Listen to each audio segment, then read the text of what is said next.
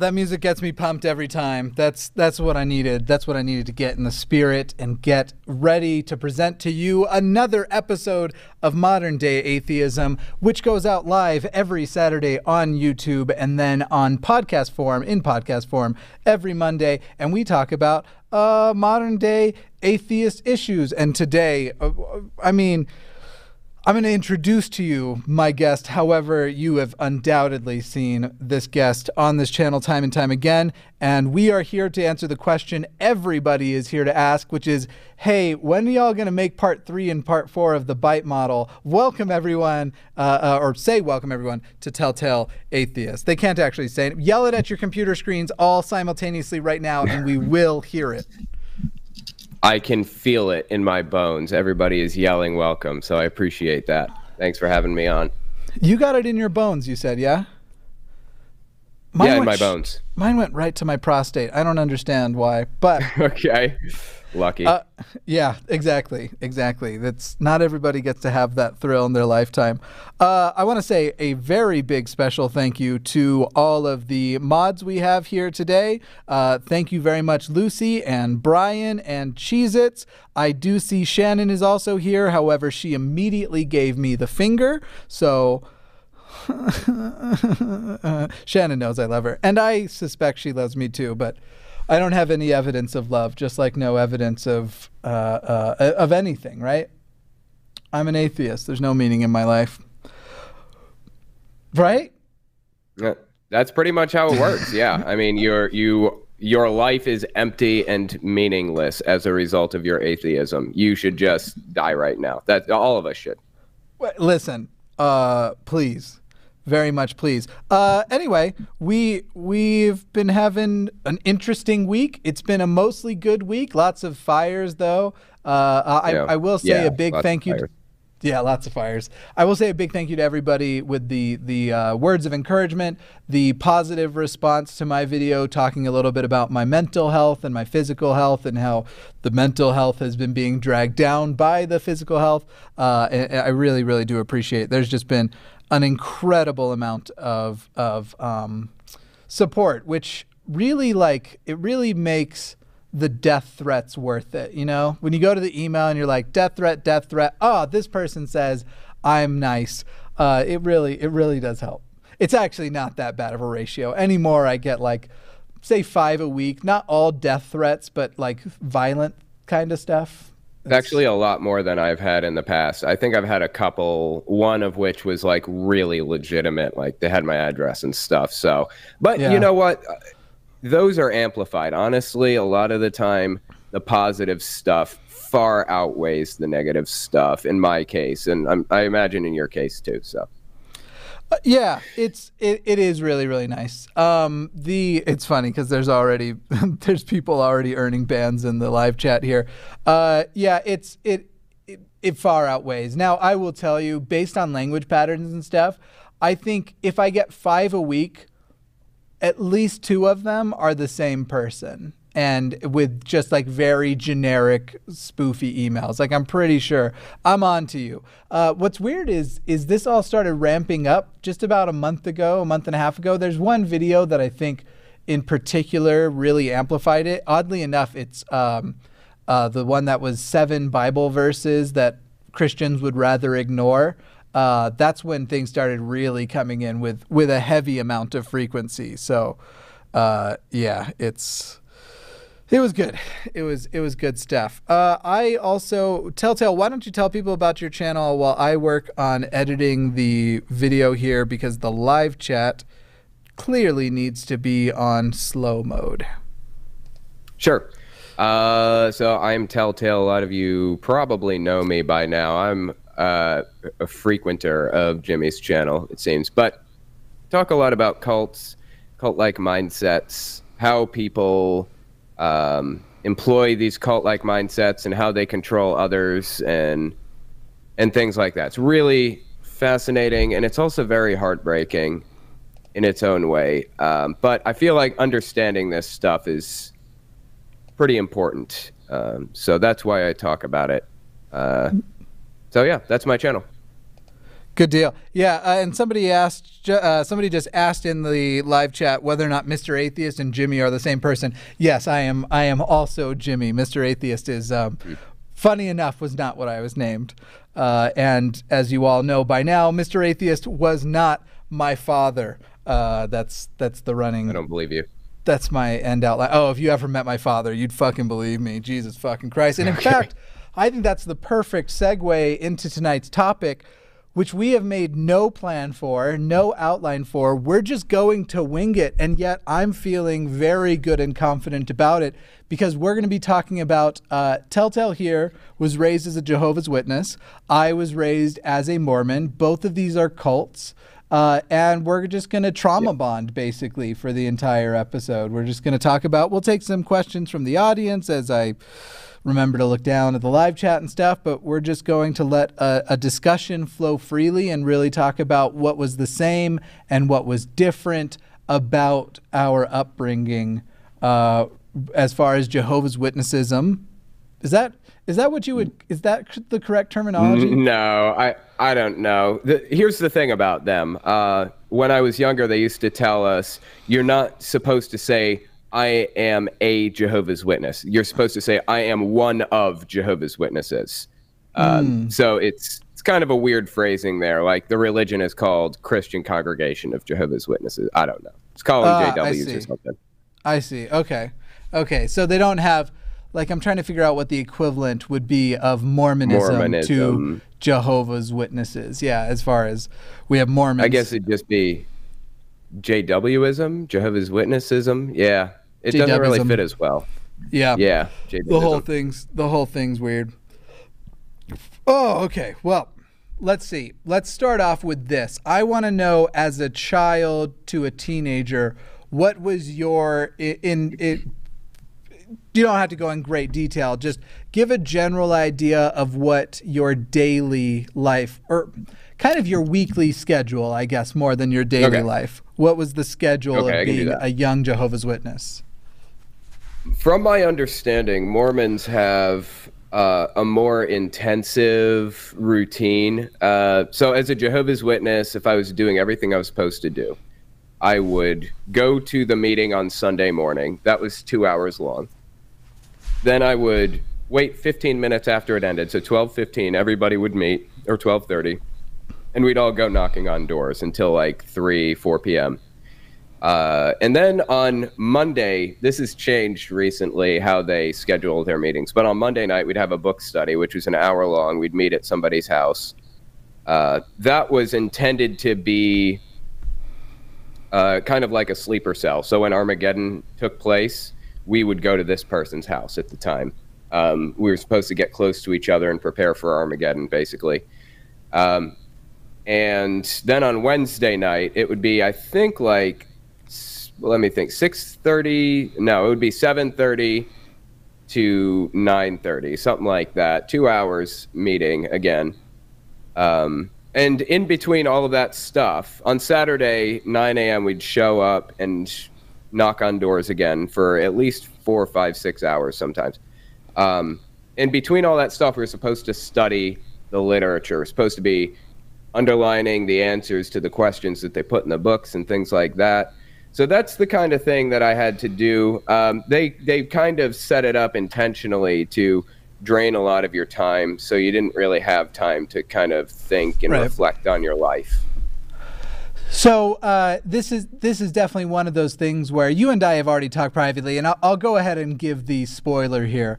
Uh, as cults go, when we we've done these videos now assessing Mormonism as a cult, and we've covered the first two parts of the bite model, uh, and we have two more coming out. Basically, both of our schedules got extremely conflicting, but we're planning on recording the the thought control version, uh, not version, uh, uh edition, I guess, of it, Category. because the bite, yeah, the bite model is four categories: uh, behavior control, information. there we go, information control, which oh I, man, uh, uh, thought control and um, emotion control. Emotion control. I knew all four of those. Man, I should have I should have really looked at that before going in because I just fine. think I look like a genius right now. But uh, uh, we've so we're doing thought control next. We've already covered behavior control. Uh, and information control. And both of those, we only needed to get through the first one to realize just how bad in behavior control things are.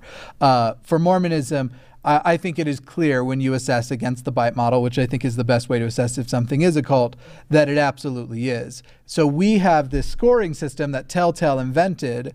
Uh, and it's basically a scale of one to is it 23 what's the highest number uh, 21 but it gets it grows exponentially it's the fibonacci sequence yeah, yeah, the Fibonacci sequence. And so uh, I will definitely admit right off of the bat that score wise, Jehovah's Witnesses are are a little cultier than Mormonism. But speaking about our daily lives, uh, I'm going to go with when I was roughly 14 because that's kind of the peak of when they start to really get heavy into the indoctrination. And so on Sundays, we had three hours of church. Uh, and then my father, for me personally, this isn't everybody's experience, but my father was a bishop. Uh, for much of my life. So I often had to be at church a couple hours early with him and stay late with him. It was only me who had to do that because um, I didn't get along with any of my siblings, and I have a lot of them. At present day, I have 12 of them, but this would have been mostly concerning anywhere from five to seven of them. Um, so I, I often got that extra dose of church. Now, it isn't uncommon for there to also be some kind of Sunday evening activity, lesson, that kind of stuff. Pretty much one Sunday a month, you were guaranteed that. In addition to that, every day that I had school, I had something called seminary. It went for about an hour.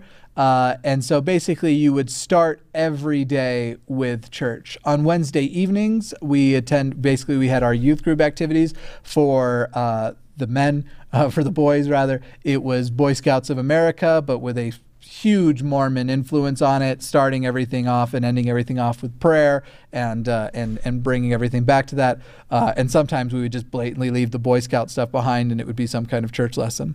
Uh, then on Saturdays, usually about twice a month, there would be some kind of activity also.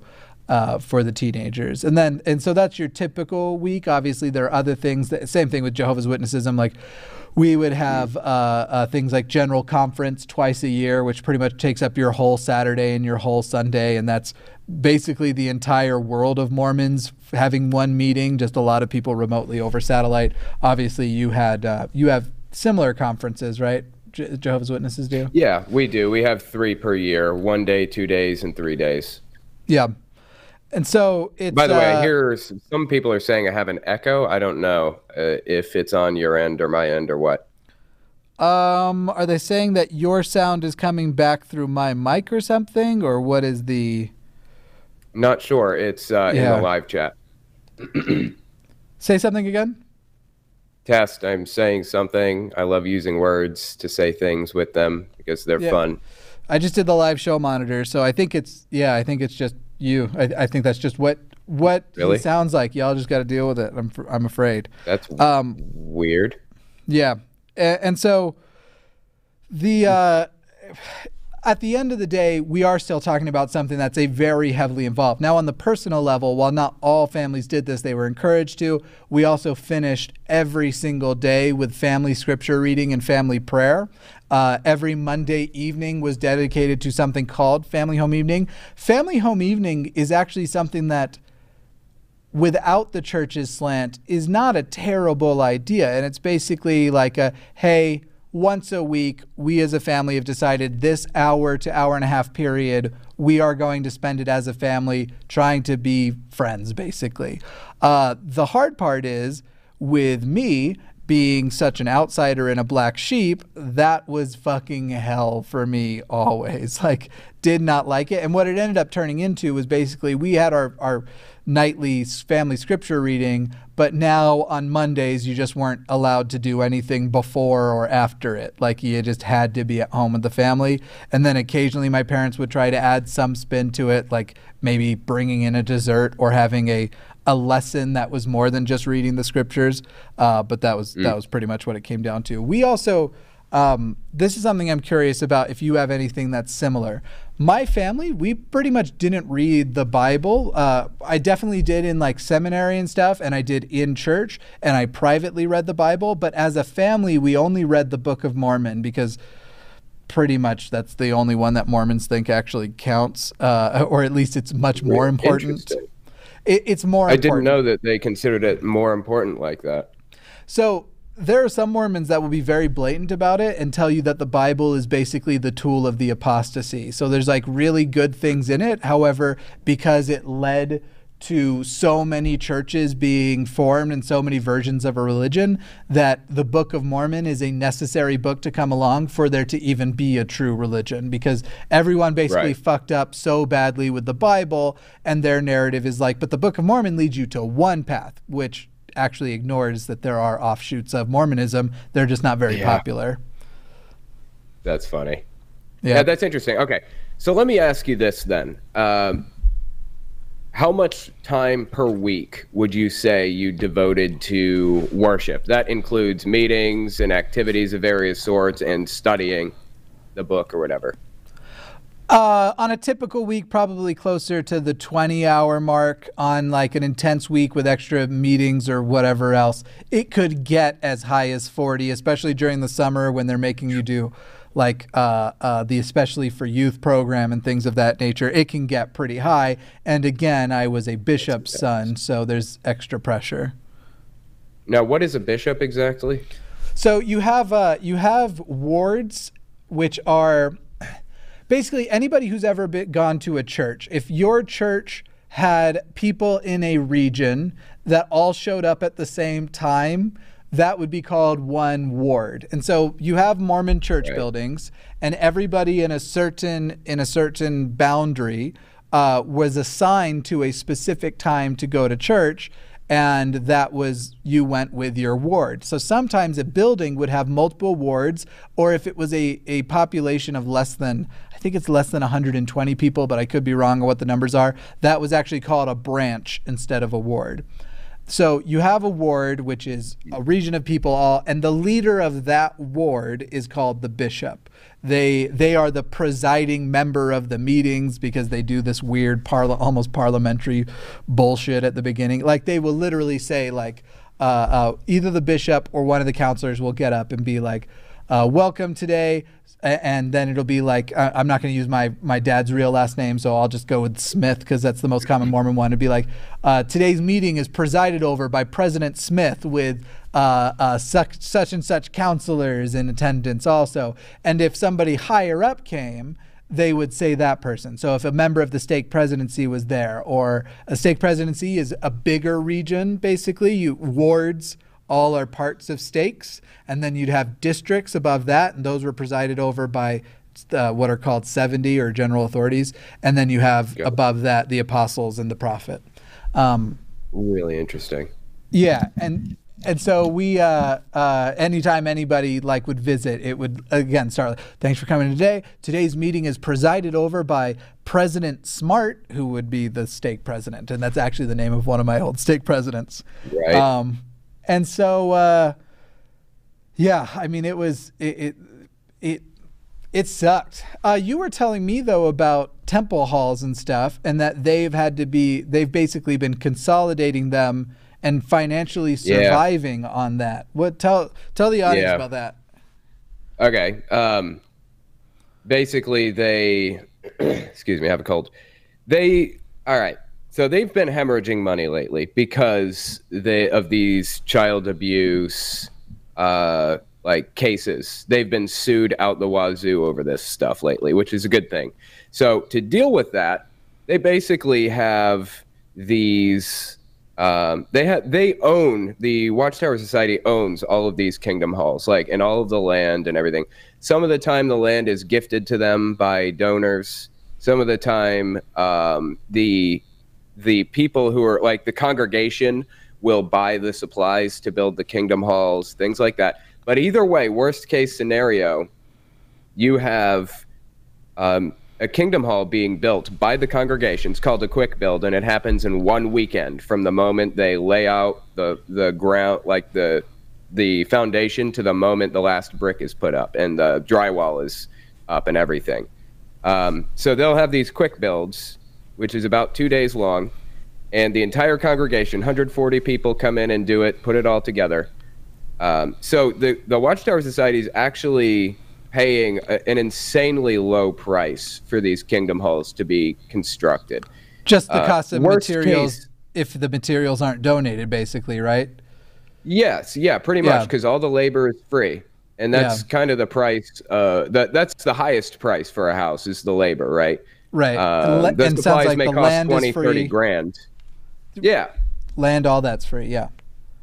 Yeah. So even worst case scenario, they're paying fifty thousand dollars for a property that is worth two hundred and fifty thousand or three hundred thousand sometimes because it's you know it's such high quality and everything. So what they've been doing is they've been having Jehovah's Witness congregations build new kingdom halls for dirt cheap and then selling off the old ones, consolidating all of them. So they'll have two or three congregations in the same kingdom hall and they'll do what's called overbooking like where airlines will you know sell 100 seats on their airplane even though there are only 80 uh, because right. 20% of the people are expected to not show up so that's what the kingdom hall is doing they'll put 170 in one congregation knowing only 150 will show up um, and then they're yeah, they're selling off the old kingdom halls and making just a ton of money from it. Basically, that's how it's been happening. Uh, they announced this master plan, is what they call it, quote unquote.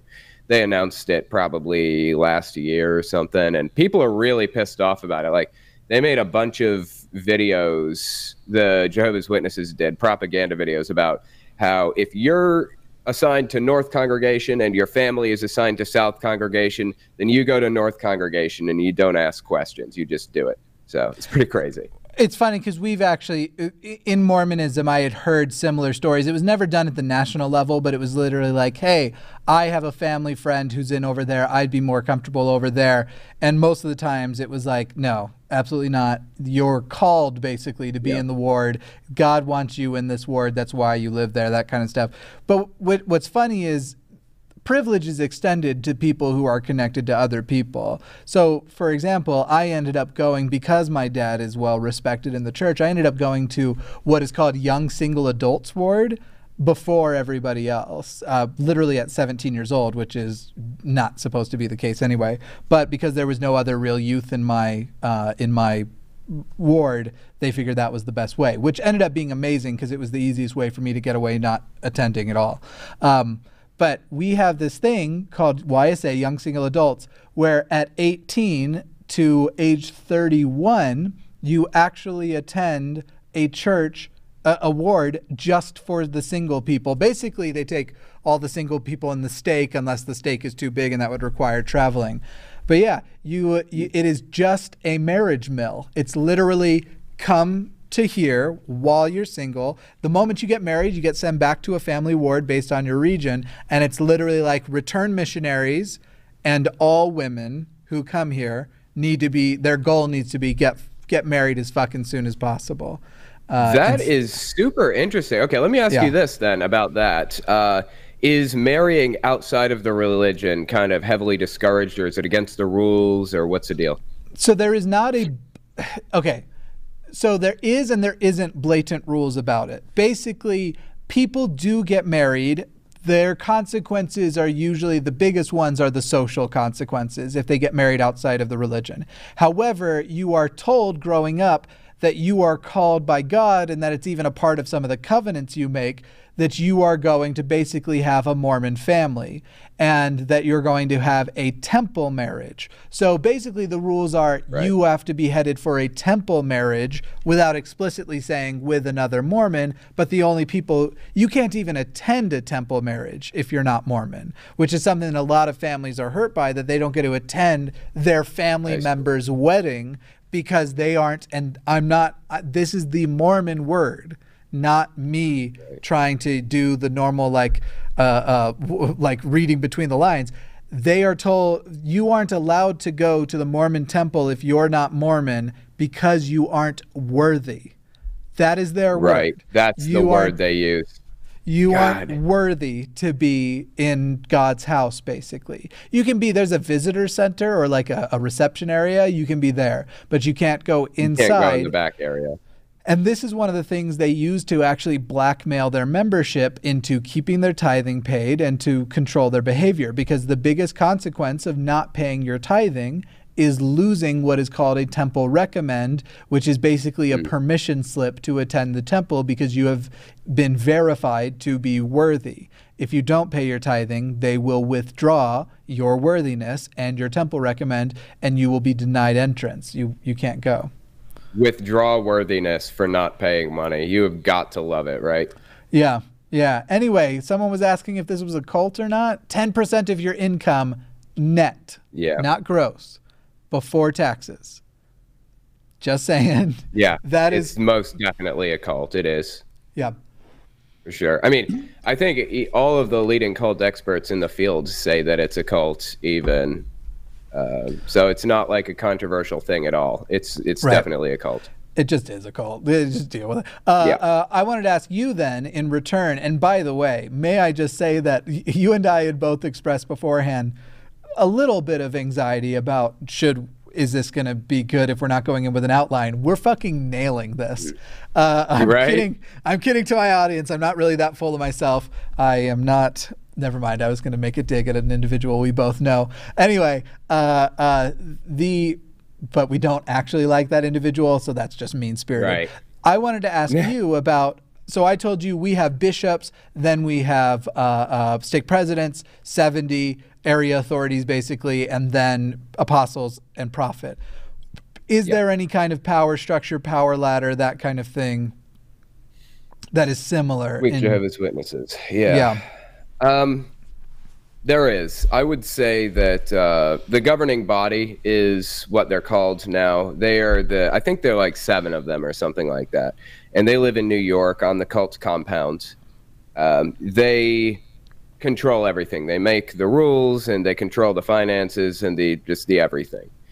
Um, all rules and commands are passed down from them, and it wasn't always like that. I mean, they always passed down the rules. Uh, I think they've existed since like the 60s or 70s. Before that was a president, but now it's a governing body, and they were very much hidden behind the scenes. Like they were Right. not a public. They were not publicly known. Nobody even knew what they looked like or who they were, except for the people on the compound.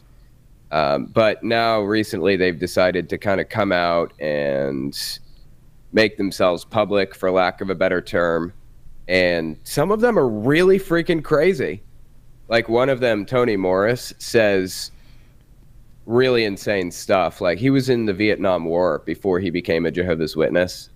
And he says some really horrific stuff about what he saw there. And he's like, You think it's uh, you think it's horrifying to see like a dead animal on the side of the road you haven't seen anything and then like has gone into describing what he saw in vietnam and said that's what we're expecting to see at armageddon so get ready people it's not going to be pretty it's like oh my god so anyway Shit. ironically he's my mom's favorite one Does he share? Oh, that kind of shit happens in Mormonism too. Does he? Uh, does he share Mm-hmm. with uh, kids those stories? Like he's he's being Uh-huh, visceral. Oh man. yes Yeah.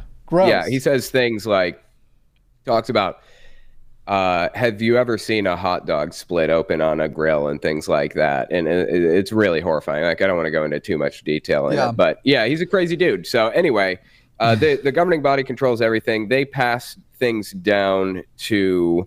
Uh, let me think now. They have district overseers, which kind of oversee. It's just like one guy for a tri-state area, for example. Then they got Yeah. circuit overseers, and circuit overseers travel from congregation to congregation, giving talks.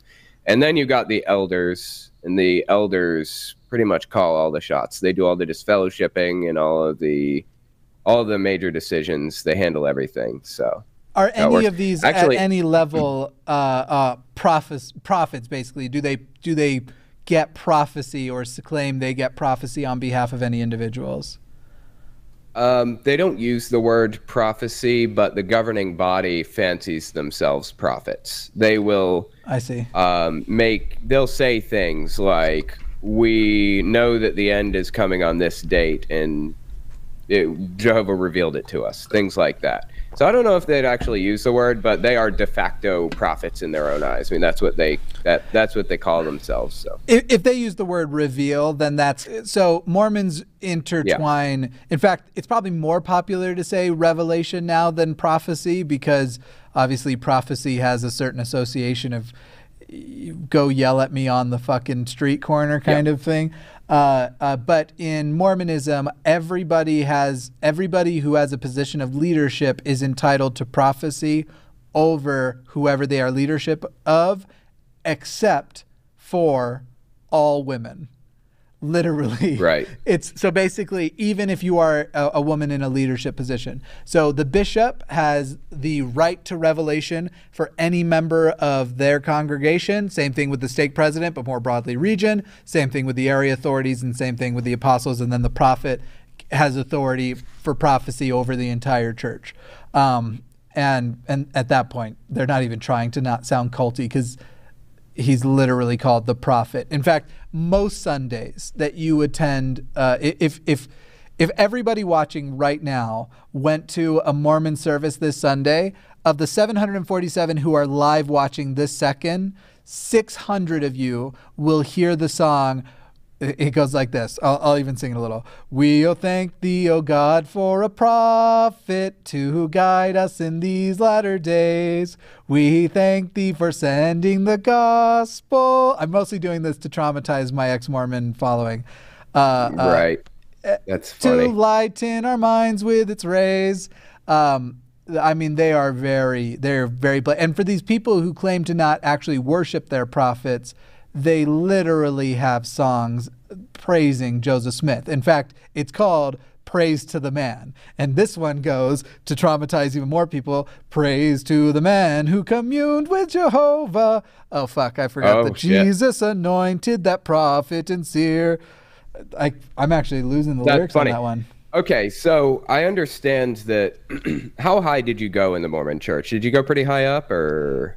Uh, I got so blazed. Oh no, no, no! I, that was a terrible joke. Yeah. Um, I so I made it to priest, and technically am still on the books as a priest, but that's not that exciting. So at 12 years old, you become a deacon. A deacon is capable of distributing the sacrament. At 14 years old, you become a teacher. A teacher gets the ability to uh, uh, prepare the sacrament prior to its distribution. And then at 16, you become a priest. Priests can baptize, though they can't give you the Holy Ghost. They can only baptize and they can bless the sacrament. I never made it to elder, which is what happens right before you go on your mission, because I never went on a mission. Right. Okay. Uh, you said that they can baptize but not give the Holy Ghost. What does that mean? Elders can give the Holy Ghost. So basically, when you join the Mormon church, it's done in two parts. You are baptized, and then a bunch of dudes come, only dudes, because they're the only ones with authority. Uh, right. A bunch of dudes come and put their hands on your head, and one of them does this blessing and gives you the gift of the Holy Ghost. Uh, this is usually at eight years old for people who are born into the church.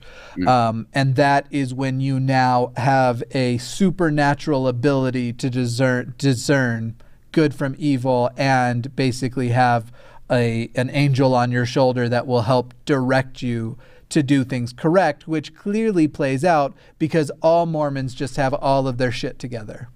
Right. Yeah, it's just like Scientology, where when you go clear, which costs about a hundred thousand dollars, takes about three or four years. When you go clear, you're supposedly not supposed to get sick at all, and and you can control things with your mind and look where right. they are. Did you hear about the ship recently, actually, that was quarantined for measles? Yeah. Oh, yeah.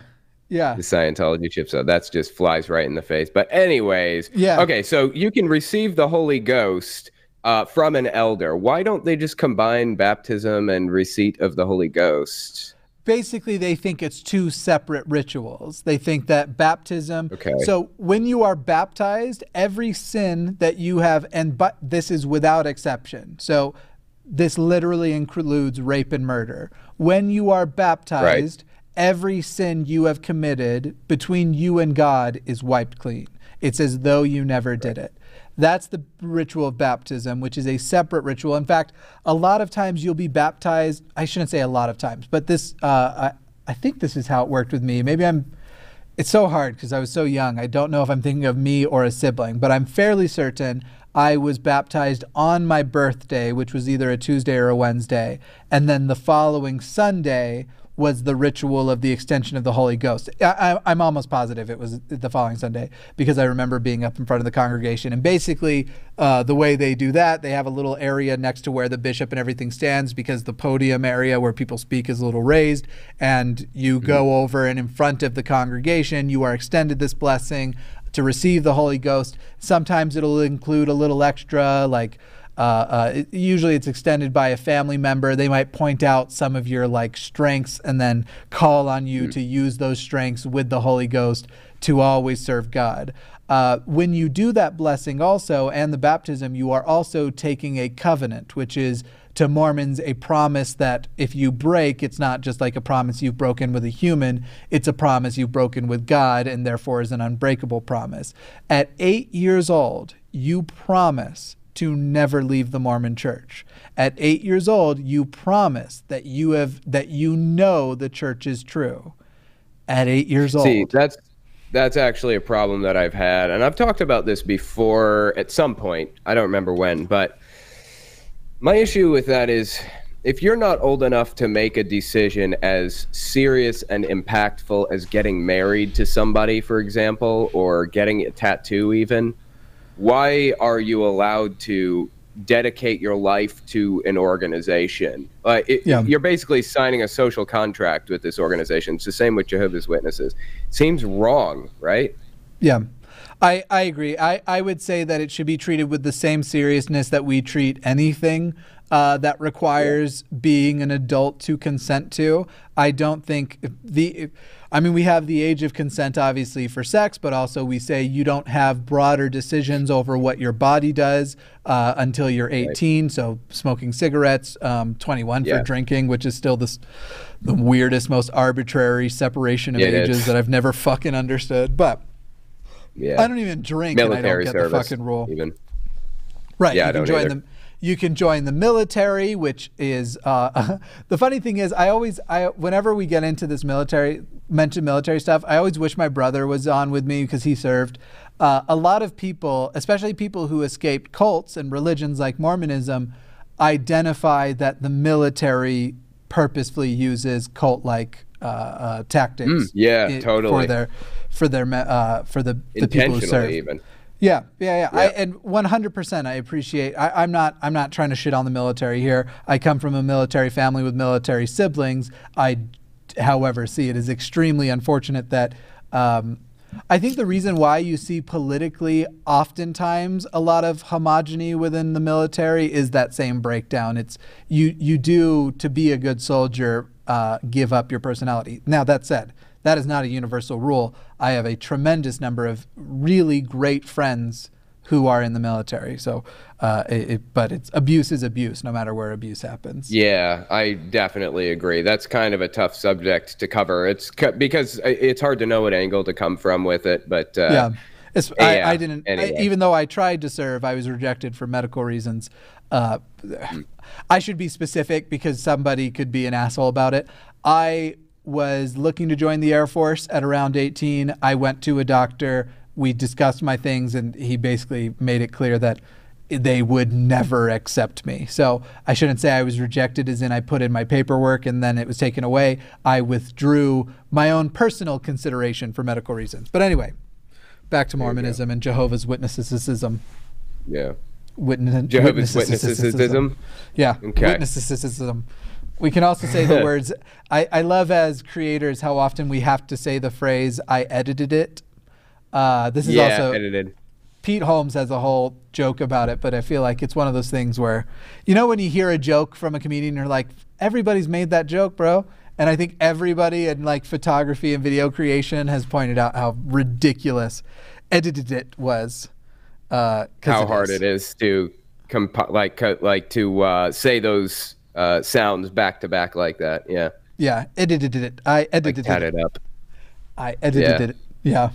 Anyway, uh, uh, back to the original topic at hand. Um, as a Jehovah's Witness, you were asking me a bit about. Uh, well, we're let, let's start actually with the most recent topic, and then I want to ask you some about marriage stuff as well. Um, baptism, though, what when do you become an official member? Is baptism a part of the ritual for Jehovah's Witnesses? Uh, when when are you all in? When is the equivalent to what I talked about as far as being eight years Right. old? You make your eternal promise. Well, I mentioned the hierarchy before. That was from the top down, from governing body to elder. But there is another kind of hierarchy, I guess you could say, from the bottom up. You become an unbaptized publisher. And that's basically somebody who isn't baptized yet, but who they're willing to use for their goals, right? To- Yeah. To knock on doors and stuff. You're allowed to knock on doors as an unbaptized publisher uh, with the guidance of another person, uh, a baptized person. And then you get baptism.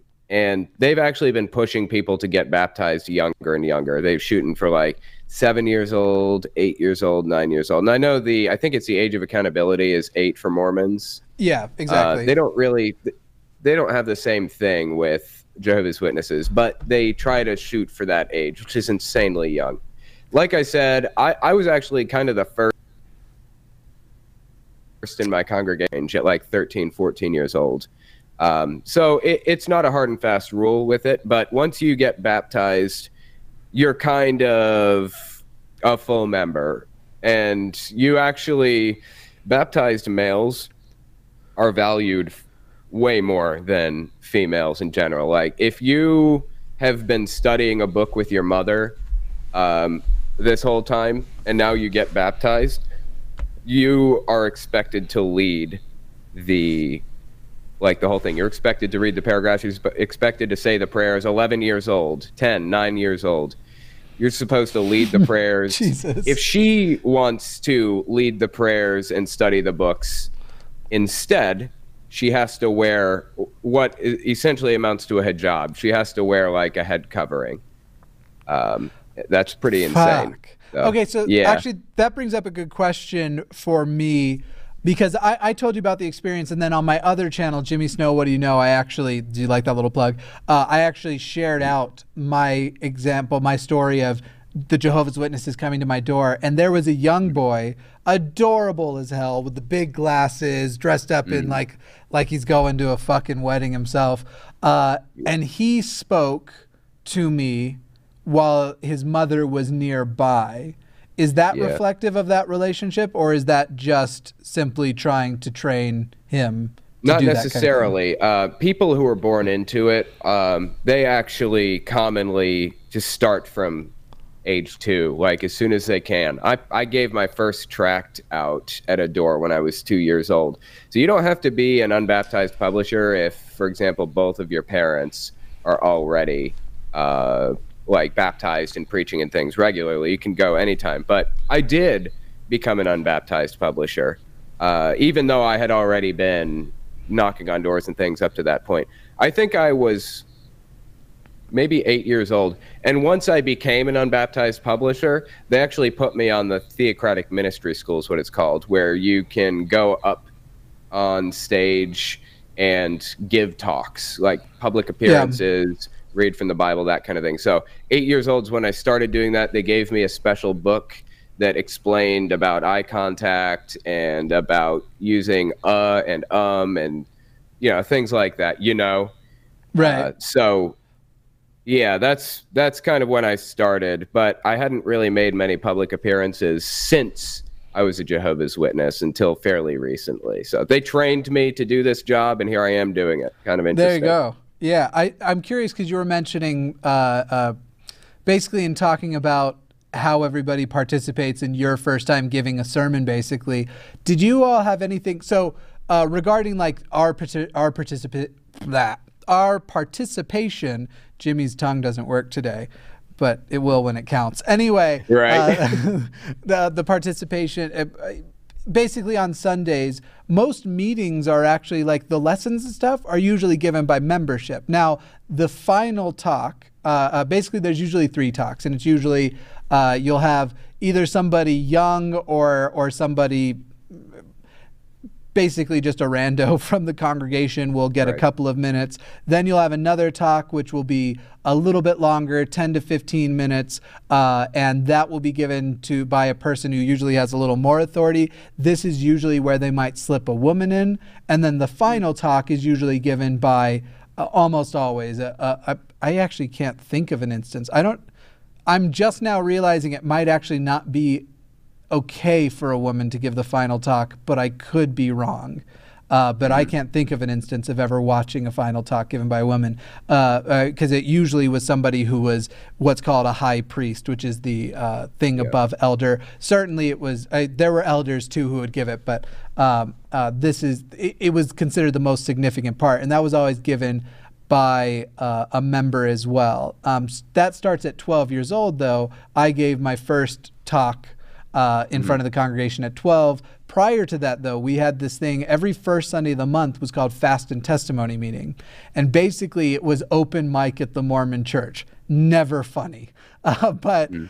it, it anybody could get up. You were expected to keep it short. In fact, you kind of everybody kind of thought you were a dick if you went for more than five minutes or so. Uh, but mm. everybody, you got up, time. you got up, you said, I'm bearing my testimony that this church is true. Here's a story from this month that happened that affirmed my belief in it. And then you, uh, almost all of them end with, So I'd like to bear my testimony. I know this church is true. I love this church, or I love my family, or something along those lines. In the name of Jesus Christ, amen. Um, which is, in a way, a vain repetition, but we don't have time to go down that yeah. path.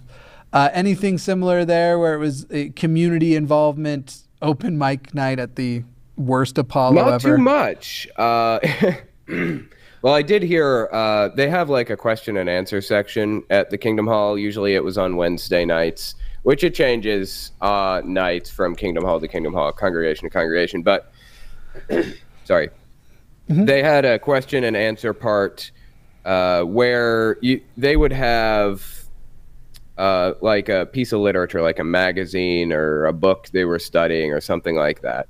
And they would have in the paragraph something that they wanted you to say.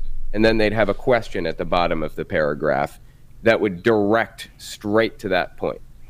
Um, like they'd say, we need to love Jehovah with all our heart, and then the, in the paragraph, and then the question would be, how what attitude do we have to have toward Jehovah? Something like that. Yeah. So you would underline it and quote it back, and it, that's kind of how their brainwashing worked. But I would. Uh, kids usually would raise their hand for the question and answer part, and they would say that yeah. basically. Um, so condescending, but they would, though. I mean, oh, it is the... ridiculously. My favorite yeah. color is red, or Jehovah's favorite color is red. What is Jehovah's favorite color? Yeah, it was ridiculous. So they would have little kids usually do the super simple questions, you know, like they'd try to get them involved and all that. But the adults sometimes will raise their hand and tell honest stories about something that happened to them and how this relates to it. You know, I love Jehovah because this thing happened to me. And it'd be like 30 second, a minute long, something like that. It was ridiculous. Which that I mean that's literally just trying to causation tie things. In a way it's it's not gaslighting I guess because you're not you're not meant to doubt your sanity, but it is meant to right. make you draw mental associations between reaffirm. Yeah, it's it's it, just a huge yeah, it's like confirmation that. bias and correlation and everything. You're you're trying to reinforce it, and people feel like it's more important and real and relevant if they hear right. a personal story behind it. So that's kind of their goal. And when you presume at the beginning this is Jehovah and you present it as that way, what what alternative it's almost like it, there's this this really shitty thing especially the cultier religions do but i think everyone does where basically a person says i know god lives because he did this for me and now people are trying to make it appear like you're being bigoted if you just ask the question, how do you know that was God and you yeah. are it wasn't just happenstance or you're just an idiot. I mean, if you say the yep. idiot part, they'll they'll definitely be more offended. Right. But but let's let's be clear, a lot of times these are intellectual connections being made that shouldn't be made. It's I don't actually think all religious people are idiots. So for the record, no hot take here, but uh, right. I do think a certain level of religious association and correlation correlation drawing is absolutely a failing of of your brain, uh, uh, and almost yeah. an elective failing. Yeah, it definitely is. Um, I was actually talking to Seth Andrews about this a little while back, um, maybe in a video or something, but he was talking about how some of the smartest people come up with like the most twistiest knot to twist their mind into to make this make sense. Like the finding patterns and the craziest things. Um, Yeah. So some of the smartest people really find the best ways to justify religion to themselves until they finally find their way out. So Yeah. there is that. Totally. Totally. All right. It's your turn to come up with a question about Mormonism, I think. All right. Okay. Let me ask. so we talked a little bit about like the the hierarchy and things like that. Yeah. Uh, can you tell me when? All right, so there have been LGBT issues in the Mormon Church, right? There was a law passed. I'm sorry, there was a rule passed recently um, that was basically opening it back up. Do you know? Can you tell me a little bit about that? Yeah. Okay. So first of all, the problems with the the LGBTQIA plus problems for the Mormon Church are really problems for society because one of the most incredible things that, that you start to find out when you leave the church and you start to inspect where the money goes and stuff. The Mormon Church has way more political power than any of you realize, uh, and it it is there is a reason why just the dollar amount we know the Mormon church has is on par with Catholicism. And then it's the behind the That's doors that crazy. a lot of people think that it's impossible for the Catholic, for the Mormon church to be as, uh, as well invested, I suppose, as the Catholic church. It turns out it's not. I'm not, again, I'm not, I'm not going to come here and claim the Mormon church has more money than the Catholic church. That does seem unlikely. However, they are competing much there more yeah, it- it's closer than people realize. They have they have been the driving forces behind a lot of political movements, and this has been especially true of things that affect. I now prefer the term GRSM, gender romantic and sexual minorities, uh, but behind those things, Proposition Eight, that was the Mormons. I mean, it just was. And then there was another proposition, I think it was Prop 11 or Prop 12 in Hawaii, that was about the same thing. They also just put a Just to clarify, uh, Prop 8 was in California originally, Yeah. right? And that was where they were trying to ban gay marriage. So, no, way worse. It added to the state's constitution that marriage would only be recognized by the state when between a man and a woman, which meant it not only prevented gay marriage going forward and in the future, it annulled existing gay marriages to anybody who lived in the state. So it just completely undid what already existed. It's total gay erasure, basically. Um, Jesus. So, and they have been doing this worldwide. They recently tried to interfere with the same Australia thing. And then uh, recently, Utah voted in medicinal marijuana. And the Mormon church said, great, we're not having that though. And basically rewrote new legislation at the state level and new restrictions that would add huge amounts of restrictions. Utah State, make no mistake of it, while America might be a secular nation, Utah is a total theocracy, and it the, and it is run by the That's Mormon Church. disturbing. It, yeah, it's it's a terrible place. Um, so regarding these rules, this was within the church. There was a revelation from Thomas Monson that they didn't even reveal until after his death, uh, but the current president uh, basically said no, that was that was an actual revelation uh, that children of gay couples should not be allowed to be baptized or receive uh, their baby blessing, which is a stupid ritual that no one has ever taken any heed to. It's just a, in other words, things are said in the baby blessing. No one takes record of it. No one keeps track of it. No one gives a crap about what's said in the baby blessing. Right. Uh, but that's when your name is introduced too, and that's like now it really is your name, even though you then later in life get a new name at the temple. Um, Do you? yeah, I'll, yeah, I can talk about that here in a second. But All right. Yeah. Yeah. uh, uh, basically saying you can't be a member of the church until after you turn 18, and then you can't be living with your gay parents, and you have to basically state a, a total rebuke of their lifestyle.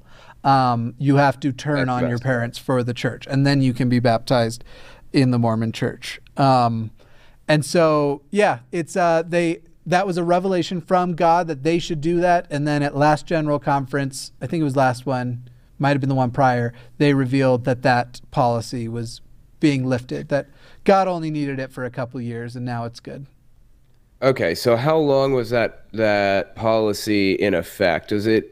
I think 2006 is when it started, right, or something? No, it, it wasn't 2006. I want to say it was 2013 or 2014. We're talking Oh, it was recent. five-ish years. Yeah, yeah. Okay. It was. Uh, uh, in fact, it was. If you've ever watched on uh, HBO, there is a a documentary about the lead singer of Imagine Dragons who was raised in the church, uh, and it's not from that long ago. It was during their concert that they were going to do to benefit basically children who have been destroyed by these policies because Utah has a disgustingly high suicide rate, especially amongst GRSM kids. Um, uh, and, and basically, it was during the publicity for all of this stuff that we were leading up to that the church revealed that new rule, and basically was like, it's funny because on the one hand, they were actually uh, supporting, vocally supporting this Love Lives, I think it was called, uh, benefit that was going to happen Right. and then comes out with this policy that is just a huge fuck you to anybody who is GRSM themselves. Yeah, that is it really messed up. I didn't know about all of that actually, way fucked up. but yeah. Um, okay. yeah. Yeah. Go ahead. Well, you wanted to know about the new name thing, right? Yes. So part of the temple ritual is you get what is your heavenly name. And this is supposed to be a revelation, basically, of what your name was prior to coming to earth, which is another thing about Mormonism. We we apparently all lived forever, and then we existed as like intelligent. Spirit God form. God creates us from intelligences to spirits, and then we are born, uh, and our memories are wiped when we come to Earth. Um, and uh, and you had a name prior, and you get that name in the temple, and a man gets to know his wife's name, but a wife doesn't get to know the husband's name unless the Really? husband chooses to share it. Uh, uh, but he, like, he is entitled to know that name. She is not. Um, and uh, the funny thing, though, is the church tells the temples what name to use. Every day, everyone who goes to the temple that day gets the same name. Really? Yeah. So if that day That it's Michael, bizarre. if that day it's Michael, everyone is Michael. How do they justify it to themselves? Like they know it's fake, right? Uh, justify anything from the temple. This is how they do it. We're not going to discuss it. It's too sacred. that is so strange to me. So, Yeah. do you want to tell us what yours was? Did you get one? Oh, I never, I never, secret? I never did that. I also never did my patriarchal blessing, which you're supposed to do as a teenager. It's basically a super horoscope, but at that time they also tell you what tribe of Israel you belong to. Uh, So Okay. that's fun too. Yeah. That's interesting. Uh, for reference, you look like a Eustace or a Judd, one of those two. I bet Yeah. you were a Eustace or a Judd. Yeah, it was probably both. I was probably Judd Eustace. Yeah, Um, right, probably. Fun thing with the patriarchal blessing i don't know if you all had anything similar to this but it literally is like it, it's just a giant horoscope it's meant to tell you things about your future in vague terms that you're supposed to look out for and things you'll accomplish and things of that nature Yeah. the reason why i didn't do it is because this is kind of talked about as almost one of the like most prophety prophecies things that happen like that this is a person with basically God just standing next to him, whispering in the ear, telling the patriarch the truths about you, who you are, what you do. And patriarchs also talk about like whenever I finish a patriarchal blessing, the spiritual energy it takes just zaps me, and I'll I'll, I'll basically be in bed for five days. So it's basically just a bunch of dudes wanting to get waited on for five days by the wise. But Yeah. um, I was convinced that if I were to get my patriarchal blessing, the guy would touch my head and instantly know I was masturbating all the time. And so that's why I kept finding reasons to put it off. Yep. Oh, that's funny. Uh, okay. So here's a hot take that I'm going to drag you into kicking and screaming. Do you know Orson Scott Card? No. You Wait, don't no, know? yeah, I know that. Yeah, yeah, I do. I know that name. Ender's Game. Do you know Ender's Game, the book and the Yeah. movie and everything? Yeah. of Have you heard yeah. about the guy? Do you know his whole controversy or whatever? I I don't. No, not not All right, much of any here's of the that. thing. I was honestly a really big fan of those books when I was younger. It turns out he's a Mormon, and he Oh. was, uh, he is like on the council of like the most homophobic organization in the U.S. or some ridiculous thing, and people Yeah. were protesting the book and everything. I was wondering what your take was on him, but I guess you don't know him, so Here's my surprised face. like yeah, yeah, it's Mormonism internalizes homophobia with a smile and it makes you become naturally homophobic under the guise of you are extending love. And they say these things to comfort themselves like, "Hey, listen, I understand you're going through that. But just so you know, I have sins I have to worry about too. I'm Oh, yeah. not saying I'm better than you. You just have to handle your sin. sin. I have to handle mine. But by the way, Yeah. after I get back from my mission, I will be uh, I will locate or in not quite arranged, but basically it'd be like you, if you're going to singles ward, there's a limited number of people available to marry. They basically line them up for you. You pick one, you start dating, you get married. Usually in like two or three months, because Mormons are fucking not smart when it comes to marriage. Yeah. Uh, and and then it's like, and then you will have a person who's pretty much spiritually obligated to fuck you. Um, uh, Yeah.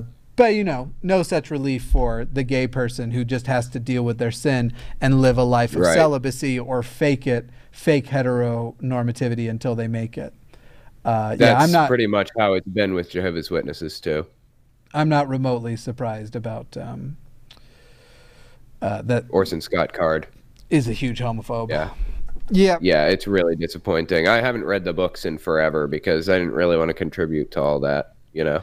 Yeah, I, uh, I, I'm not much. I don't read much fiction anyway. I usually read nonfiction. So uh, I had heard the name as an author. I've probably had heard the name too, uh, growing up. That because Yeah. they were Mormon. Um, I mean, the same thing with like uh, the the Twilight author. Like that was the big thing. The author of Twilight's a Mormon. Were, And this were is they Mormon? They are Mormon. This is something people really have to consider. There are very talented people that you, when you support, 10% of their income goes to a super homophobic organization. Way worse than if you don't eat Chick fil A, but you support Mormon uh, uh, creators or whatever financially, you're kind of a hypocrite. Like it's it's Yeah. it's this this church and organization is behind so much homophobic, transphobic, just douchey stuff that for me took years to program out of. My own homophobia prevented me from sucking dick. Like that's I am not a straight man, but I had no idea about that because of my internalized. What'd you say? Uh, That's the biggest tra- travesty about the whole situation. Uh, no, I mean the the dead kids, but are, are a little worse. Yeah. But uh, Tell me a little bit about that, actually, will you? Because I don't know much about it. Yeah, I mean, Mormonism is be celibate or fake it, and those are your options. And Mormon children hear all of this stuff about how we don't hate you, we hate your sin. Well, Yeah. for a lot of gay kids, feels a lot like there's no difference because for a lot of us, for myself included, our sexuality is a huge part of us and our character. So it Yeah. sounds like you're saying the natural way I feel, you hate. And that's the doctrine behind it. We we do hate your sin. And they use the word hate. Uh, we just don't hate you. And you have to manage the sin. And and no, being gay is wrong. And then there's also just the way that turns into how the people around you treat it, how your Mormon friends Yeah. talk about it. I mean, it is just blatantly homophobic stuff. It, to the mildly homophobic, like me at 14 trying to convince a gay man that he hadn't considered boobs, uh, to people Yeah. just blatantly saying that this is something that should be illegalized and we should go back to the good old days when there That's was a punishment for anal sex. Yeah, I mean, it's That is insane. the whole thing is terrible. Uh, and so there's not, the, and this has turned into an extremely high rate of GRSM children killing themselves in Utah. To, I mean, it is a damn epidemic there. It's Yeah, I, I think you mentioned earlier that the suicide rate is like disproportionately high in Utah, right? Sometimes I have the numbers ready at a given moment, but as everyone else has already seen, my brain farts of the night, uh, uh, not not readily available uh, here, but I can pull them up. All right, that's cool. Yeah, while you're pulling that up, Jehovah's Witnesses are kind of similar. They actually, I think that they're a little bit less aggressive toward it, but it's the same thing. You have to live a certain way. You have to fake being straight, or just never marry, never just be celibate. Love the sin or hate the sin kind of thing, you know. It's like, yeah. It's a. It's kind of a hard like how do you separate the love the sin or hate the thing the hate the sin kind of thing like that like it really does feel exactly the same doesn't it when somebody's saying right. that about you it's it's again these are things and i know people don't like for you to make comparison to other people's struggles and stuff but there are times where it's yeah. extremely relevant. These are things like it's like saying i don't hate you. I, I don't hate you. I hate the sin of you being white which, by the way, the Mormon church, not a great history on, since the whole being cursed is why you were yep. black in the past. I mean, they essentially said that same thing like, hey, we love you. We want you to participate in the church, but we will restrict how much you can participate because of that curse you got on there. It's, yep. it, it's a repackaging Disgusting. of something that they've already done it's yeah, it is terrible. I uh, uh, I'll I'll present it in a future video because I'm going to be talking about Mormonism and and uh, anti-gay initiatives again here in here in the future. But I'm pretty sure it has some. Uh, I'm pretty sure the number is 2.5 times more likely uh, Jesus, uh, to kill yourself. Yeah, um, that is that is insane. That's crazy high. And they had done some empirical studies in I think 2016 linking directly the the teachings from the church on it. Um, so yeah, I mean the church the church in the past has a history of other like terrible things. There you weren't Brigham Young uh, condemned and I believe endorsed the death penalty for people in interracial marriages. Like this is not a church who has a progressive record and they are always behind everybody else in making the changes. Like uh, people right. talk about 1978, uh, God changed his mind about black people. And Mormons love to bring up, like, listen, this is what a lot of, of churches at that time.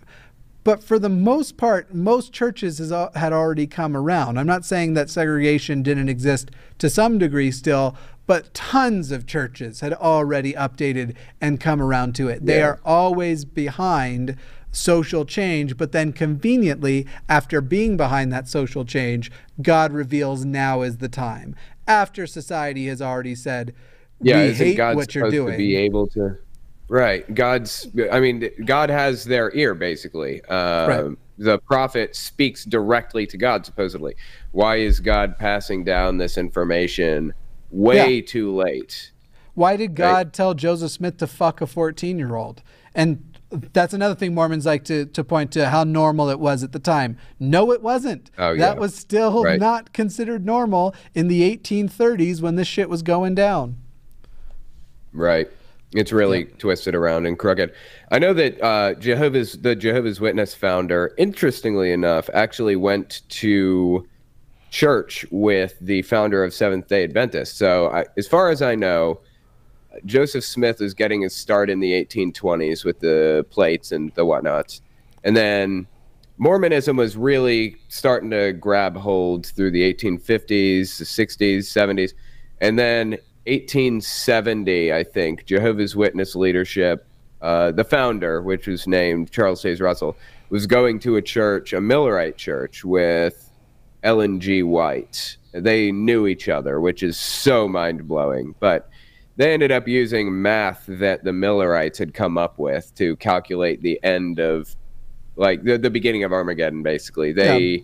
had this Bible math that calculated out to like 2,520 years, and they came up with this start date and all this other junk. It was really crazy, but that's how Jehovah's Witnesses land on 1914 as a date, um, and they kept changing it as time went on, but.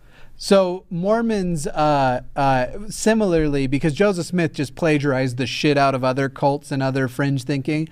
Uh, Joseph Smith's right hand dude was a guy called Oliver Cowdery. Oliver Cowdery and his family attended a church led by a guy who wrote a book called On the View of On the View of Hebrews.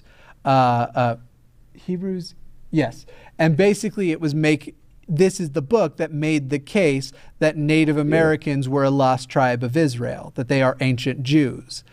And that's basically Joseph and Oliver just stole that because that's what the Book of Mormon is supposed to be is a record of an ancient Native American tribe who is it's the actual story of how they went from Jerusalem to the American continent and it is just demonstrated to be bullshit because the things included in that book couldn't have been in America. It would have changed the entire continent and the entire history of the actual Native Americans. Uh, and you know, go ahead. No, no, no. Go ahead. Speaking of all of that, um, you actually introduced me to the CES letter, and I'm yeah. sure a lot of you guys know what that is. But if you don't, it's it was written by Jeremy Runnells, and it's this big long letter.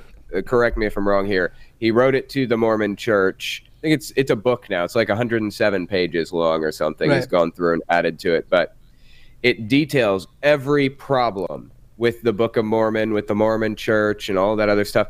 And I was going through the CES letter at one point, and I feel like he was talking about uh, how they had claimed that Native Americans were an ancient Hebrew tribe from Israel. And right. I guess they did DNA testing on Native Americans and proved that they're not. Just it, unequivocally, it, beyond, that's just it. Right. Beyond not. It's impossible that they are. Yeah. So yeah. apparently, the Mormon Church has come out and and said, "Okay, we know they're not." But how do they square that? Like, how it's in this book that they believe to be fact. How do they square that? I don't understand. Let me become my dad. Okay. Well, listen, while these may have been people who coexisted with the Native Americans, we can't know for sure that current day Native Americans are descendants of Nephites, and lots of people, lots of civilizations haven't been discovered. We don't discover them until we do. So, with how big the continent is, uh, maybe one day we'll, we will discover the Lamanites and the Nephites, but we just haven't so far. Okay. They're just changing the narrative. So, they're they're moving the goalpost and changing the whole fucking narrative because now they will basically say, okay, current Native Americans, even though blatantly this is not what Joseph Smith said, current Native Americans were may not actually be Lamanites descendants, uh, but we just but haven't found them yet. Yeah. Right. Yeah. Okay. Uh, speaking of the CES letter, if anybody watching knows Jeremy Runnells, I've been trying to get a hold of Jeremy because I would very much like to work with Jeremy, uh, yeah. being ex Mormon myself, and him being perhaps the single uh, uh, uh most pivotal part of Mormonism losing memberships. I mean, it's yeah. just been so important to the disillusionment of so many people. Uh, and specifically, I'd like to talk about collaborating with him, but also offer. He's been talking about for years uh, doing an offering an audiobook version of it, and it just hasn't happened. And I assume that has to do with perhaps finding a narrator. And I 100% would love to offer to narrate that shit. It would genuinely be the that honor of a awesome. lifetime. It, it's the kind of thing that would make me cry when it's done. I would just feel. Yes. Yeah. So anyway, anyone knows Jeremy Runnells, I would absolutely love to use my platform to uh, uh, signal boost his and uh, you know make that make that connect.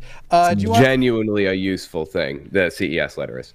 It, it's it if only it exists something like it existed for every religion because it is it is basically a, a, an individual writing what is now a long letter of i believed in the church then i found did research here are all the things that make the church impossible please could yeah. you answer for me why this has been the church's either stance on things, history presented, or whatever else. And it's it's just an incredible fucking document. It is. I would love to make the Jehovah's Witness version of that, but it's I can't even imagine how much time and work went into that letter. Seriously, it must have been insane. It's one of those things where I sit there and I'm like, Telltale, I think it'd be amazing if you did, but you and I both know neither of us are as smart as the guy who wrote. Right. Like when you just read the Seriously. CES letter, you're like, holy fuck. This yeah. dude, this dude did lifetimes of research in yep. in a short enough time to publish this. I mean, it's It's bananas. Uh, we are going to move to the super chat reading portion. We will answer your questions over super chat, unless, of course, you had any other question that you're just dying to hear. However, I and the su- and the live chat can tell us right now whether or not they think so. I think that this went exceptionally well to the point that uh, uh, doing something exactly like this again, I think, would be a lot of fun we will uh, we'll see what the live chat thinks of such a thing. But did you have anything Yeah. else you, that was pressing that you wanted to know I'm before good. we switch? Uh, Cool. Not me. No, no, no questions for you or any of that. So let's hit it. Yeah, for the people who hear that and think it's time to leave, I will tell you, oftentimes new conversations pop out of these things that are just as good. Obviously, there are going to be a few people just saying, "Hey, love the channel," but uh, I. I often love the conversations that pop out of this, uh, but we're going to try and run through these and see if we can't be out of here at half past the hour. Uh, so, getting started here, the Blue asks, "I love your theme song. Who wrote it? Uh, I don't know. It's honestly stock music through. Uh, I I have a like a network team, and they that's the music provider they use, and so I picked it out of a list. Thank you, uh, Yorian Hibbs, Lorian or Yorian, uh, Savannah Cra- Cra- Krakiskas. That's a like a super dope name, uh, even though I don't know how to say it right. Uh, left three hearts. Alex Vasilev says first stream viewer. Love your channel, Jimu. I think you meant Jimmy, but I'll take Jimu. Actually, I think that's like a meme ending it in you. I think it has something to do with anime. Uh, Jeff Kopp says, Love the channel, Jimmy. Thank you. Sin Via says, Hi, Telltale. I love you. Jimmy is cool too, I guess. Uh, oh, thanks. That's awesome. Laguar, I think maybe that's pronounced, says, Thanks so much for the good work and also for the inspiration and motivation to start my French Atheist channel. I hardly can express how much I love what you do. I very, very much appreciate it. It's always funny with this. I, I uh, uh, with super chats, I always encourage people include uh, a question because I, I just feel so weird reading my own compliments out loud to an audience. Um, Right. Let's see. Wayne Yates at Telltale. Should trans women be in female leagues?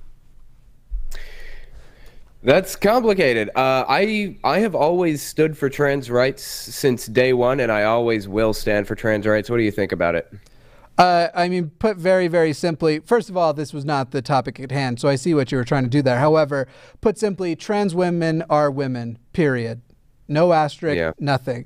So, yes, women should be allowed in women's leagues. Now, I have a lot of doubts about whether or not gender is the things we should be dividing leagues and sports up by, period. It- I mean, literally it, regarding everything, uh, especially because this is extremely exclusionary to people who don't identify as male or female, but put very, very simply, uh, uh, w- trans women are women. So if we're doing women's sports leagues, then yes, trans women believe Yeah. belong in women in women's leagues. I agree. Yeah. Uh, Meredith Navin, first of all, holy shit, you spoil me so much. I am uh, blown away. Uh, but Meredith says, can't watch the stream because I'm at work, but I really hope this makes you, sorry, makes your terrible week better. Love you, man. Uh, this week, by the way, it started getting better about halfway through. There's been more drama and more fights and more things people wanted to pull me into. But yeah, it's been it, it, it's it's getting better. However, I it how generous you are definitely makes me at least take pause and go, holy shit, people really like me. Uh, and that's I, I literally in a call with my patrons yesterday was like somebody reminded me that these are patrons because once we get going, it's just it feels like an interaction with friends. And someone reminded me they were patrons. Was like, yeah, could y'all not do that? Because then I have to remember and acknowledge the fact that you all pay me money, and that's so bizarre to me. Like, you need better spending habits. But do sign Yeah. up on Patreon. anyway, uh, Faina Yasen uh, says, who I can now pronounce their at least their first name correctly. My grandma was deeply religious, Russian Orthodox, and my parents are atheist. She baptized me and my twin sister twice. I don't know what for, maybe just to be sure, both times against our parents' will. Uh, my housemate was baptized after my after his dad basically begged him to. He was baptized in the kitchen sink. Uh, so it, it's funny That's how the interesting. The baptism stuff is odd. Now, Mormonism actually does contain second baptism, which is basically a thing where say you worked on like you had you had done a serious sin and you worked on it with your bishop or something or you left the church and came back uh, you can have a second baptism and literally wipe your slate clean again. So that's that's another way you can have all of your sins absolved or if you make it to a certain point in the church you will be ex- extended basically a second endowment. And uh, basically these are high leadership which this is something that is new that people are learning about you are pre-absolved from all sins. There's nothing you can do that will stop you from going to the celestial kingdom. Oh wow, that's cool. So can you get as many baptisms as you want, or is it limited to two? If you, I feel like if if you got your second one and they knew about it, no one would offer you a third. Mm. Okay. they, they tried it to pretend it's at least somewhat serious. Thank you, Lakota Stewart. Uh, Antithesis Studio. I watch a lot of ID channels, and there seems to be a lot of stories on that which involve Mormon murderers. Do you think the teachings could predispose people to that, or is there no real correlation in your opinion? I see more correlation to domestic violence, sex violence, and things of that nature than I do to necessarily murder outright. Now, obviously, domestic violence sometimes turns into murder, uh, but the fact that there is so much emphasis on men being the authority of their families and that they shouldn't be questioned by children or wives, that they can ask for input for their wives, but at the end of the day, if they say, God told me this is how we're doing it, wives aren't really permitted to question that. Uh, I think that leads to a lot of uh, that kind of violence. Faina is back and says, I had to voice over a video that had restricted by legal reg- regulations. Try to pronounce that from the first go. It took me 17 takes. Um, Mrs. Misanthropy says, been having problems with sleeping because of my CPTSD. For people who don't know, that means complex PTSD. Uh, nightmares. Your videos have been a help when I need some rationality back into my head. I um, I get so I, I 100% not saying this is the same thing. PTSD nightmares are totally different. What I can say is I I can feel more than just sympathy, but some level of empathy because I stress dream a lot and they often turn into nightmares. Some of it actually is a result of trauma from a kid, but a lot of it's just plain out stress dreams and basically playing out things I'm worried about as happening as badly as they could. Uh, those are, and those have been much more frequent lately as things have been more stressful. Uh, White Ferret. In the military, the focus is team rather than individual, but the team watches out for the individuals. I got your six. uh, unlike Colts, you have a set enlistment time, pay, benefits, food. They pay you, not you paying them. That is a really, really good point. And mostly when I say there is uh, uh, the things I see that are cult parallels is literally the breakdown of the individual and the personality and the making because that getting the team, the team community effort is still popular amongst cults too. And so it's yeah. it's that breaking down and letting go of of your individualism in favor of the team. That's what I was. It's exactly like a cult. I mean, that's how they do it. Exactly the same way. Yeah. Yep. Yep. Yep. But I totally get your note there, White Ferret.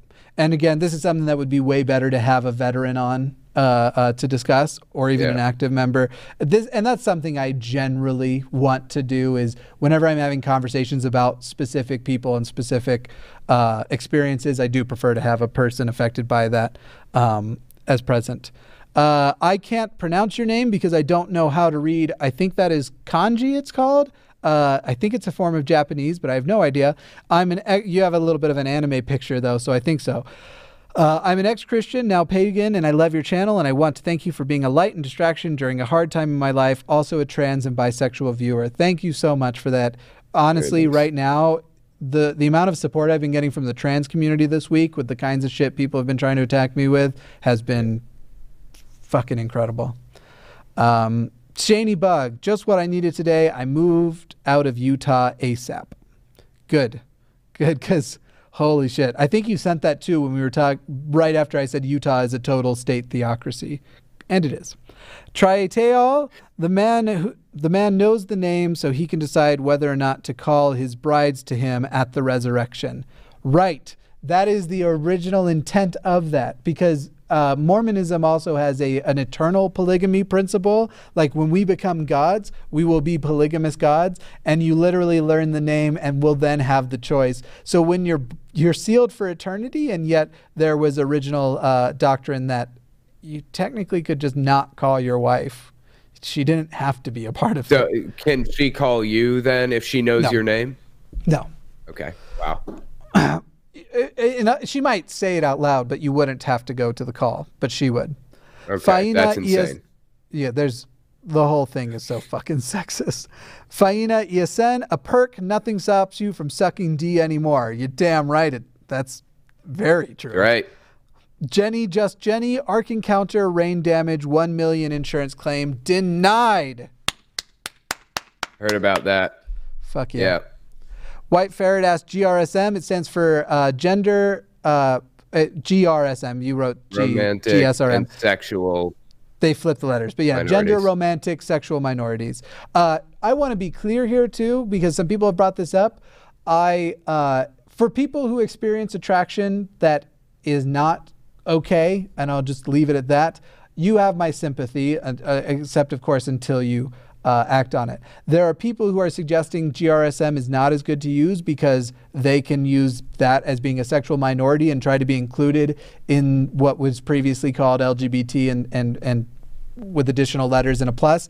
Uh, the GRSM GRSM still has held to it total and unnegotiable consent as the most important thing, and so this means all the kinds of consent regarding whether or not you are of the age or of the species to consent to another human. Uh, uh, consent is still important, and it is no more inclusive of people acting on those attractions than the plus in LGBTQIA plus is. So uh, I just want to make that clear. My switching to GRSM is in no way an endorsement of uh, things that are fucking wrong. And that so GRSM is made to replace LGBT and all of the other. Yeah, LGBTQIA QIA plus, plus. is basically where we had settled down. Uh, and then some people add a second Q, some people add a second I. And for my purposes, GRSM is extremely inclusive of all people as long as they are interested in like that, yeah. informed and enthusiastic consent.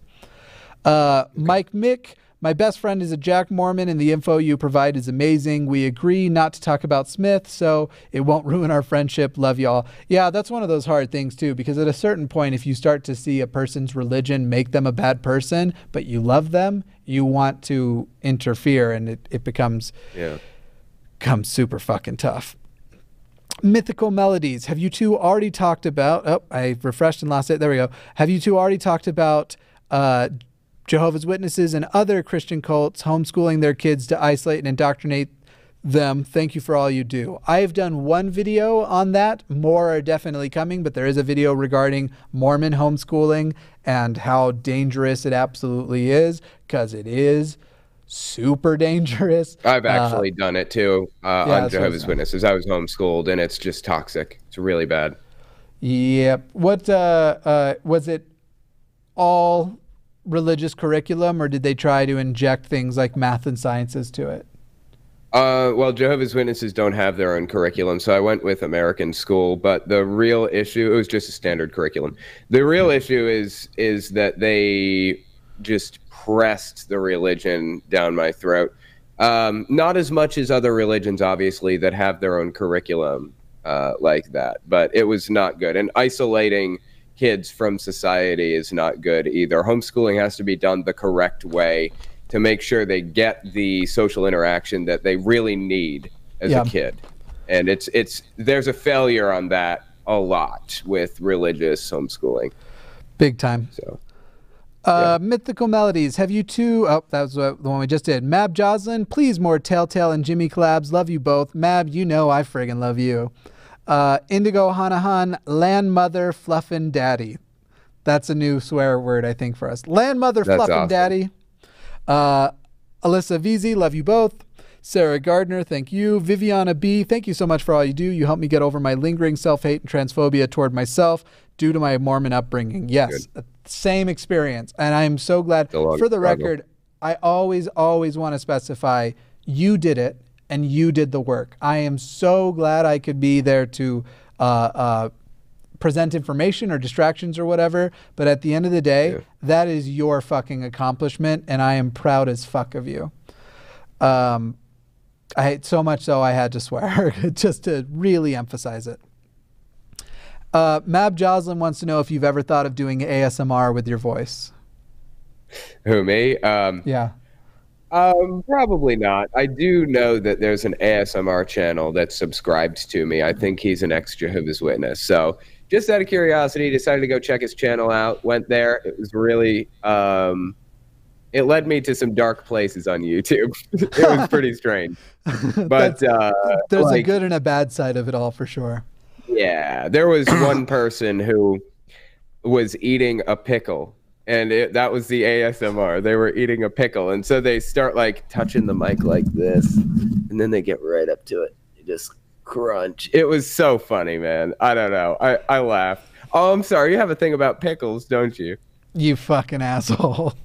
Pretend I'm sorry. you didn't forgot. know. The- I've, Uh, I've on this very channel thrown up a pickle. I remember. I Uh, saw that. I literally an actual shudder when you talked about the crunch. Okay. Mm. Think pr- uh, Pringles instead. Julie Howell, thank you. Prosciutto. I'll think about prosciutto cheese. Thoughts on the transgender homelessness problem policy? Um, I don't know. Here's the thing. I don't understand how lots of things aren't impeachable offenses. And I genuinely believe Donald Trump's blatant disregard and hostility toward the trans community is a total rejection of his oath of office to serve us and to serve all people. And the fact that they are now trying to make sure transgender people don't have the same protections at homeless shelters and things of that nature as anybody else is fucking disgusting. I think that Donald Trump is not only a bad president, I think much of his presidency, especially in regards to how you treat refugees, the LGBT or GRSM community, how how people are treated who don't have a white penis like his. Uh, basically, I I think Donald Trump's presidency is a human rights violation. At the end of the day, fuck that guy and the golden horse he fucking rode in on. I agree. Thank you to whoever left me money but then deleted the message. I hope you know that I still get the money. I don't know if, if they understand that that's how that works. Uh, White Ferret, I'm a veteran, 18 years of service. I'd love to have that conversation. Definitely email me. We will definitely talk. I'd love to. I'd love to hear your take on it too. And uh, and and then also obviously, ba- this is actually the reason why I talk about it and harp on it a little bit is actually having some discussions with uh, basically ex-Mormon, like my brother, an ex-Mormon veteran who is literally like, yeah, here's all the things that were very similar about those two experiences. Um, Sinvia, I had a great homeschool experience from two to 12. Uh, and, and I don't think any of us are saying that homeschool has to suck. In fact, Right. uh, my nieces are homeschooled and it's secular uh, uh, because it's, it's by uh, my brother and sister in law who are both atheists. And I genuinely think they're, the education they're getting is likely Top way better. It's a lot of not just schooling, but also experiences going in. I mean, they're they're posting Yeah. field trips all the fucking time. Uh, so I, I my my guess is that there are it, when it can be afforded to an individual because not everybody has that commodity that it can be tremendously good for um, for people. Yeah, I'm- but a lot of the time it's abused. That's the problem. There are people who are very fortunate and have a good experience with it. Yeah. I always default to what I think is Latin pronunciation when I have no idea how to pronounce a name. So I'm going to say that your name is Taneke Noel, maybe. Uh, of my half brothers, different mother to me, one is a Jehovah's Witness, one is a stoner, and one is in prison. Do you think in cultish religions the one third indoctrination rate is fairly standard? One One third third indoctrination. indoctrination rate. I've, I've never never, heard such a I've never heard if it's like uh yeah, is it a rule or something? I think that usually when Jehovah's Witnesses, Oh, I get it. Okay. specifically, Let me Okay, explain it. all right, He has three half brothers, and the indoctrination worked on one of the three. So Oh, that's see. that's what he's saying is, and that's that's actually fascinating because of my twelve siblings. Two of them are out, so we're right now at a quarter. Uh, well, no, it's thirteen with me. So three of us are totally out. One of us is definitely a Jack Mormon. One of us is currently sliding back into Mormonism, but will be out of it by the time they're a more intelligent adult. Uh, a couple of them, while still Mormon, are rather progressive individuals, which is totally defiant of our upbringing. So I would say that that one, I mean, that's interesting. I, I personally think with Yeah. a lot of cults, though, you're going to see most people end up leaving um, eventually Yeah, in now that the case- information age has begun. In my case, there I had uh, three siblings, and then myself, and then my dad and my mom, an aunt and two cousins that were in it, and literally every single one of them is out except for my mom now. That's it. So I see. take that for what you will.